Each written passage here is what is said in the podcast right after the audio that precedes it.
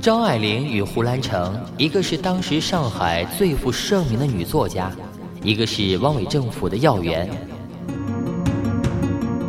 在乱世之中，他们的相识、相知、相恋，及至最后的分手，都堪称是一场传奇。张爱玲的爱情传奇。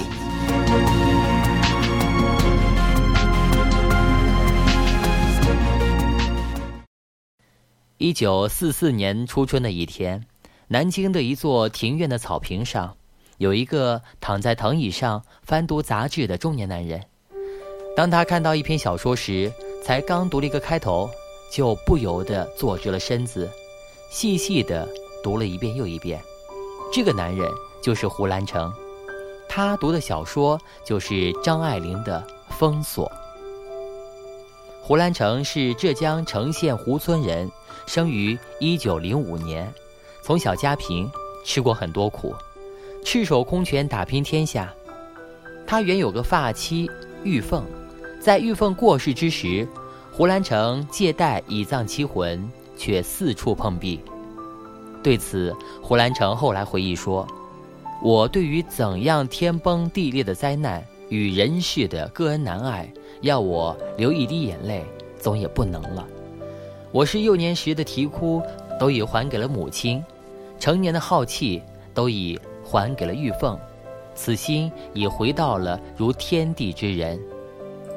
就是这个生活在社会底层、只身闯世界的文人，在挣扎中淡漠了自己的人格、尊严、价值观，所以在汪精卫为组织伪政府而四处拉拢人才时，他们看上了胡兰成。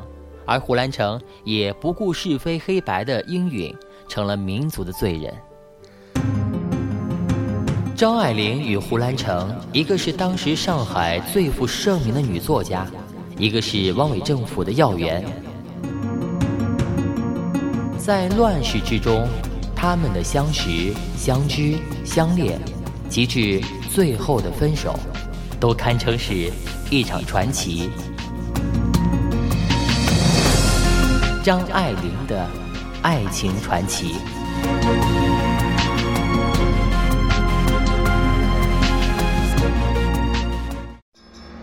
此时的胡兰成已在汪伪政府中任职，正在南京养病。当他收到苏青寄来的杂志《天地》第十一期，读到封锁的时候，喜不自胜。文人与文人之间的那种惺惺相惜。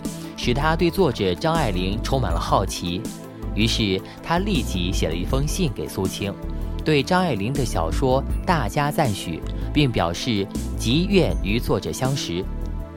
苏青回信说，作者是位女性，才分颇高，这更是让胡兰成对张爱玲念念不忘。不久，他又收到了苏青寄来的《天地》第十二期，上面不仅有张爱玲的文章。还有她的照片，他越发想结识张爱玲了。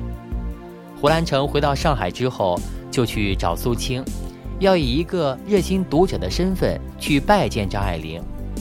苏青婉言谢绝了，因为张爱玲从不轻易见人，但胡兰成执意相见，向苏青索要地址。苏青迟疑了一下，才写给他：静安寺路赫德路口。一百九十二号公寓六号楼六十五室，胡兰成如获至宝。虽然此时他是个有妻室的人，而且是他的第二次婚姻。胡兰成第二天就兴冲冲地去了张爱玲家，他住的赫德路与他所在的大西路美丽园本来就隔得不远，可张爱玲果真不见生客，胡兰成却不死心。从门缝里递进去一张字条，写了自己的拜访原因及家庭住址、电话号码，并请艾琳小姐方便的时候可以见一面。第二天，张爱玲打了电话给胡兰成，说要去看他，不久就到了。张爱玲拒绝他的到访，又自己亲自去见他，主意变得好快。其实早前，胡兰成因开罪汪精卫而被关押。张爱玲曾经陪苏青去周福海家说过情，因此他是知道他的，于是就这样见面了。张爱玲与胡兰成，一个是当时上海最负盛名的女作家，一个是汪伪政府的要员。在乱世之中，他们的相识、相知、相恋，及至最后的分手，都堪称是一场传奇。张爱玲的爱情传奇。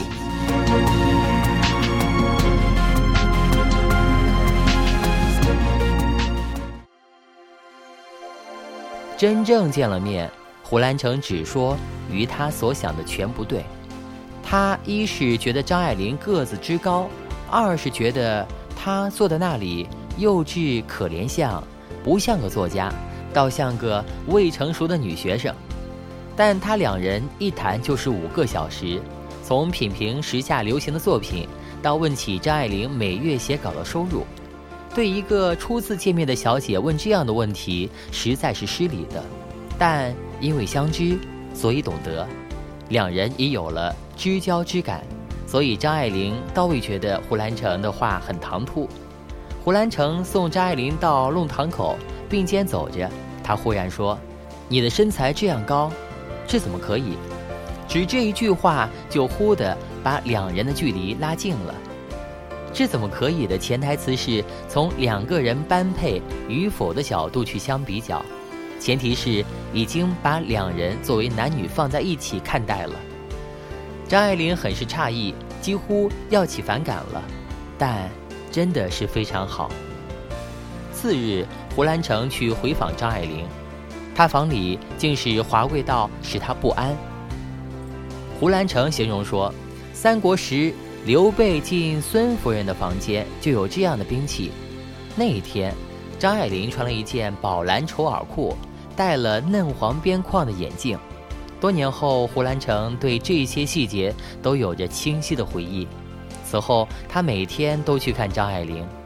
一天，他向张爱玲提到了登在天地上的照片张爱玲便取出来送给他，还在后面提上几句话。见了他。他变得很低很低，低到尘埃里，但他心里是欢喜的，从尘埃里开出花来。这一年，胡兰成三十八岁，张爱玲二十四岁，但很快他们恋爱了。他们谈情说爱的方式似乎是他们最初相识的延续。胡兰成在南京办公，一个月回一次上海，一住八九天，每次回上海。他不回美丽园自己的家，而是径直赶到赫德路，先去看张爱玲。两人每天在一起，鱼鱼私语无尽时。但当时世人并不了解他们之间的感情，只觉得胡兰成的政治身份是汉奸，又有妻室，年纪大到几乎可以做张爱玲的父亲。世人都觉得这样的爱情似乎有些不可思议，都是为张爱玲惋惜的。他却不觉得。胡兰成是懂张爱玲的，懂她贵族家庭背景下的高贵优雅，也懂她因为童年的不幸而生成的及时行乐的思想。仅仅这一个懂得，也许就是张爱玲爱上胡兰成的最大原因。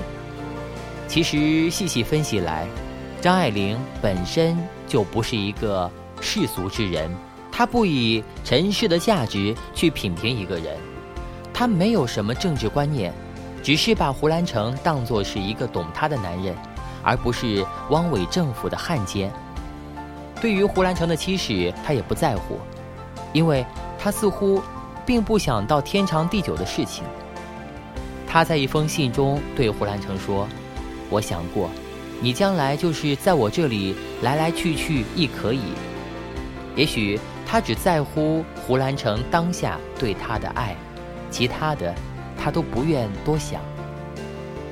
胡兰成的年龄比他大出很多，但这也许又成了他爱他的原因。张爱玲从小缺乏父爱，便容易对大龄男性产生特别感情，所以年龄问题也不是障碍。于是她倾尽自己的全部去爱他了。就这样，在世人诧异的眼光中相爱了，爱得那样的超凡脱俗。张爱玲与胡兰成，一个是当时上海最负盛名的女作家，一个是汪伪政府的要员。在乱世之中，他们的相识、相知、相恋，及至最后的分手，都堪称是一场传奇。张爱玲的爱情传奇。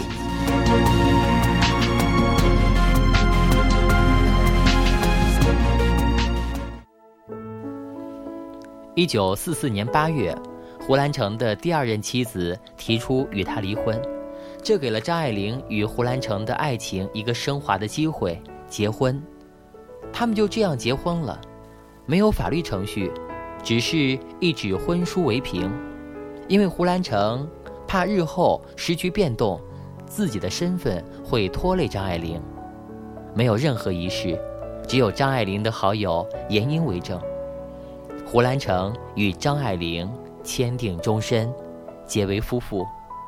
愿使岁月静好，现世安稳。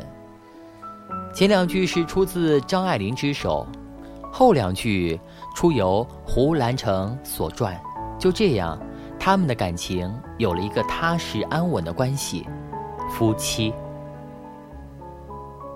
这一段时间也是张爱玲创作生涯中的黄金时间。胡兰成对他的写作是有帮助的，两人会一起讨论一些文学话题，而张爱玲的散文《爱》在开头就说：“这是一个真的故事，的确是真的故事，是胡兰成的树母的故事。也许他是给他的创作提供灵感的吧，但这样的时间并不长。时间已经接近了四四年年底。”时局明显的在变动，日军在中国的势力已经江河日下，而胡兰成作为汪伪政府的官员，也有了危机感。有一个傍晚，两个人在张爱玲家的阳台上看上海的暮色，胡兰成对他说了当下的时局，恐自己将来有难。张爱玲虽对政治不敏感，但此刻她知道，这个国这一次是真真连到她的家了。汉乐府中有“来日大难，口燥唇干；今日相乐，皆当喜欢”的句子，而张爱玲此刻是真切地体会到了这两句诗的含义。胡兰成说：“将来日本战败，我大概还是能逃脱这一劫的，就是开始一两年，恐怕要隐姓埋名藏起来，我们不好在一起的。”张爱玲笑道：“那时。”你变姓名，可叫张骞，或叫张昭，天涯地角有我在牵你招你。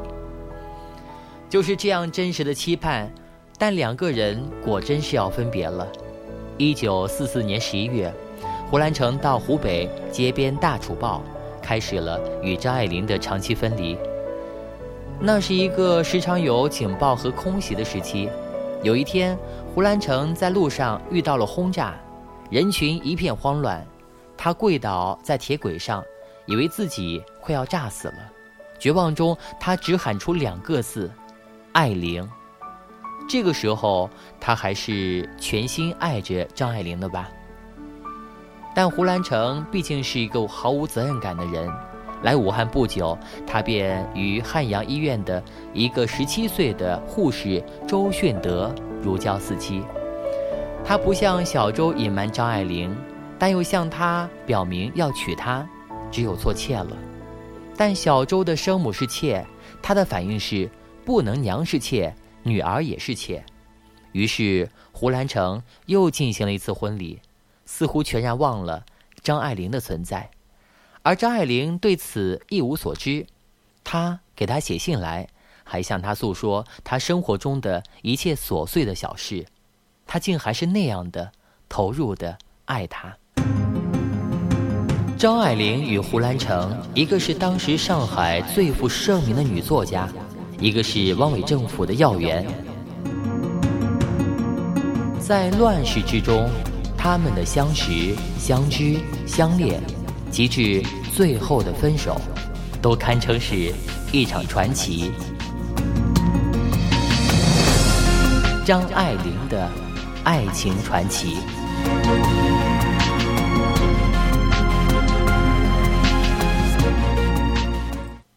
一九四五年三月，胡兰成从武汉回到上海，在张爱玲处住了一个多月。此时，他才将小周的事情告诉了张爱玲。他是震动的，因为他把自己对胡兰成的爱情看作是那样坚贞不可动摇的，但又怎会冒出来一个小周？此时，张爱玲的心已被刺伤了，但她仍是爱他的。于是，她只有默默承受。两个人在一起，胡兰成倒是再也不提小周了。也许他就是这样的一个只看见眼前的人。可惜五月，胡兰成又回到了武汉，一见到小周，就有了回家的感觉。他又忘了张爱玲。时局大乱，一九四五年八月十五号。日本投降，胡兰成末日也来了。重庆方面定会承办他这样的汉奸，于是他逃到了浙江，化名张嘉怡，称自己是张爱玲祖父张佩伦的后人，果是姓张，只是不叫张骞或是张昭，住在主祭司家。司家的儿子司颂德是胡兰成的高中同窗。胡兰成年轻的时候就曾在司家客居一年。司家的男主人李氏是司家主母维持生计，司家还有一个庶母范秀美，大胡兰成两岁，曾经与司家老爷生有一女。在这样的乱世中，私家人安排胡兰成去温州范秀美的娘家避难，由范秀美相送。只这一路。胡兰成就又勾引上了范秀美，未到温州，两人便已做成了夫妻，对范家人以及邻居也以夫妻相称。刚离开张爱玲、周迅得的胡兰成，此刻又与范秀美在一起，可见他的滥情。然而，已有半年未曾见面的张爱玲，竟一路寻着来到了温州。这两个女人与一个男人的三角关系，无论如何都只能是尴尬，因为怕范秀美的邻居对三人的关系有所猜忌。他们三人都是在旅馆见面的。一个清晨，胡兰成与张爱玲在旅馆说着话，隐隐腹痛，他却忍着。等到范秀美来了，他一见她就说不舒服。范秀美坐到房门边一把椅子上。但问痛的如何，说等一会儿泡杯午茶就好了。张爱玲当下就很惆怅，因为她分明觉得范秀美是胡兰成的亲人，而她自己倒像个第三者或是客人了。还有一次，张爱玲夸范秀美长得漂亮，要给她做画像，这本是张爱玲的拿手戏，范秀美也端坐着让她画，胡兰成在一边看。可刚勾出脸庞，画出眉眼鼻子，张爱玲忽然就停笔不画了，说什么也不画了，只是一脸的凄然。范秀美走后，胡兰成一再追问，张爱玲才说：“我画着画着，只觉得她的眉神情，她的嘴，越来越像你，心里好不震动，一阵难受，就再也画不下去了。”这就是世人所说的夫妻相吧。张爱玲真的是委屈的，她的心里只有这一个男人，而这个男人的心里却装着几个女人，叫她怎能不伤感？张爱玲与胡兰成，一个是当时上海最负盛名的女作家，一个是汪伪政府的要员，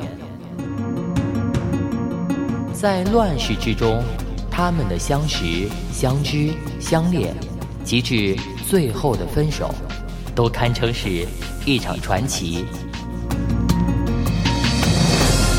张爱玲的爱情传奇。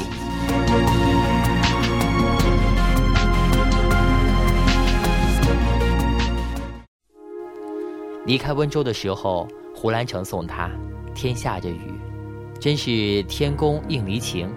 他叹口气道：“你到底是不肯。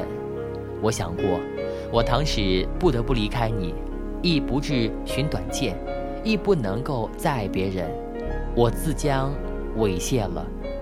这场雨也冲刷了他们曾经的倾城之恋。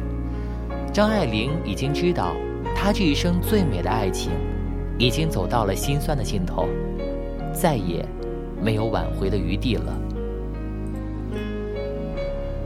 此后的八九个月的时间，两人偶有通讯，张爱玲也会用自己的稿费接济胡兰成，只因怕他在流亡中受苦。有一次，胡兰成有机会途经上海，在危险之中，他在张爱玲处住了一夜。但他不但不忏悔自己的滥情，反倒指责张爱玲对一些生活细节处理的不当，还问他对自己写小周的那篇《武汉记》印象如何，又提起自己与范秀美的事。张爱玲十分冷淡，当夜两人分食而居。第二天清晨，胡兰成去张爱玲的床前道别。俯身吻她，他伸出手，紧紧抱着她，泪水涟涟，哽咽中，只叫了一句“兰城”，就再也说不出话来。这，就是两人最后一次见面。几个月后，一九四七年六月，胡兰成收到了张爱玲的诀别信：“我已经不喜欢你了，你是早已经不喜欢我的了。”这次的决心。是我经过一年半长的时间考虑的。彼为时，以小及故，不欲增加你的困难，你不要来寻我。即或写信来，我亦是不看的了。小吉就是小杰的意思。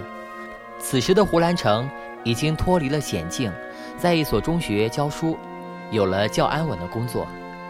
张爱玲选的他一切都安定的时候。写来了诀别信，随信还附上了自己的三十万稿费。自此以后，这二人一场传奇之恋就这样心酸的谢幕了。胡兰成曾写信给张爱玲的好友闫英，试图挽回这段感情，但张爱玲没有理他，闫英也没有理他，这段感情真的是谢幕了。张爱玲亦曾为此对胡兰成说。我将只是猥亵了。然而，还有后话。二十世纪五十年代初，胡兰成移居日本，与上海大流氓吴四宝的遗孀佘爱珍同居，而张爱玲也已离开大陆到了香港。胡兰成得到消息，曾突然去访他，但未遇着，那人便留下了胡兰成在日本的地址。半年后，胡兰成收到了一张明信片，没有抬头，没有署名，只有熟悉的字迹。手边若有《战难》和《义不义》《文明与传统》等书，山河岁月除外，能否暂借数月做参考？后面是张爱玲在美国的地址，胡兰成大喜，以为旧情可复，又以为张爱玲还很欣赏自己，便马上。按地址回了信，并附上了新书与照片。等到今生今世的上卷出版之时，他又寄书过去，做长信，为缠绵之语。张爱玲一概不回，末了才寄来了一张短笺。兰城，你的信和书都已收到了，非常感谢。我不想写信，请你原谅。我因为实在无法找到你的旧作做参考，所以冒失的向你借。如果你误会，我是真的觉得抱歉。今生今世下卷出版的时候，你若是不感到不快，请寄一本给我。我在这里预先道谢，不另写信了。艾玲。张爱玲与胡兰成，一个是当时上海最负盛名的女作家，一个是汪伪政府的要员。在乱世之中他们的相识相知相恋及至最后的分手都堪称是一场传奇。张爱玲的爱情传奇。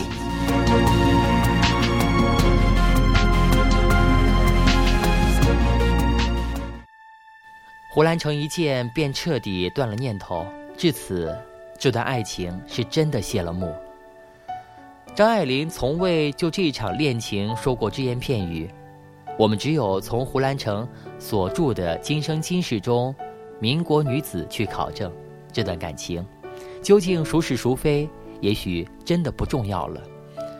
就像张爱玲在《金锁记》的开头说的：“我们也许没赶上看见三十年前的月亮，年轻的人想着三十年前的月亮，应该是铜钱大的。”一个红黄的诗韵，像朵云轩信笺纸上落了一滴泪珠，陈旧而迷糊。老年人回忆中的三十年前的月亮是欢愉的，比眼前的月亮大、圆、白。然而，隔着三十年后的辛苦路往回看，再好的月亮，也不免带点凄凉。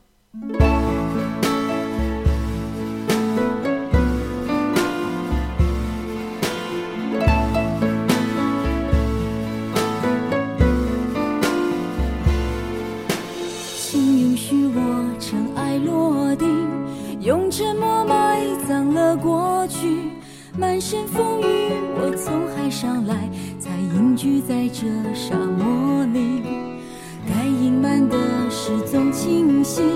千言万语只能无语。爱是天时地利的迷信，哦，原来你也在这里。啊，那一个人是不是只存在梦境里？为什么我用尽全身力？气却换来半生回忆。若不是你渴望眼睛，若不是我救赎心情，在千山万水人海相遇，哦，原来你也在这里。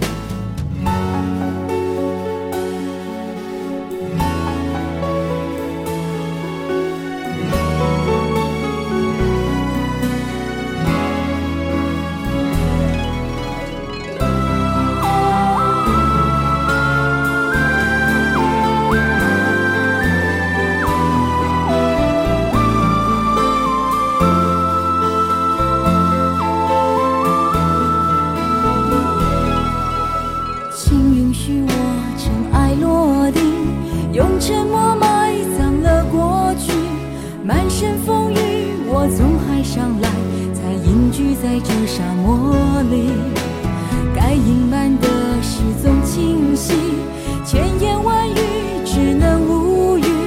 爱是天时地利的迷信，哦，原来你也在这里。啊，那一个人是不是只存在梦境里？为什么我用尽全身力气，却换来半生回忆？若不是你渴望眼睛，若不是我救赎心情，在千山万水人海相遇。哦，原来你也在这里。啊，那一个人是不是只存在梦境里？为什么我用尽全身力气，却换来半生回忆？若不是你渴望眼睛。若不是我救赎心情，在千山万水人海相遇，哦，原来你也在这里。该隐瞒的事总清晰，千言万语只能无语。爱是天时地利的迷信，哦，原来你也在这里。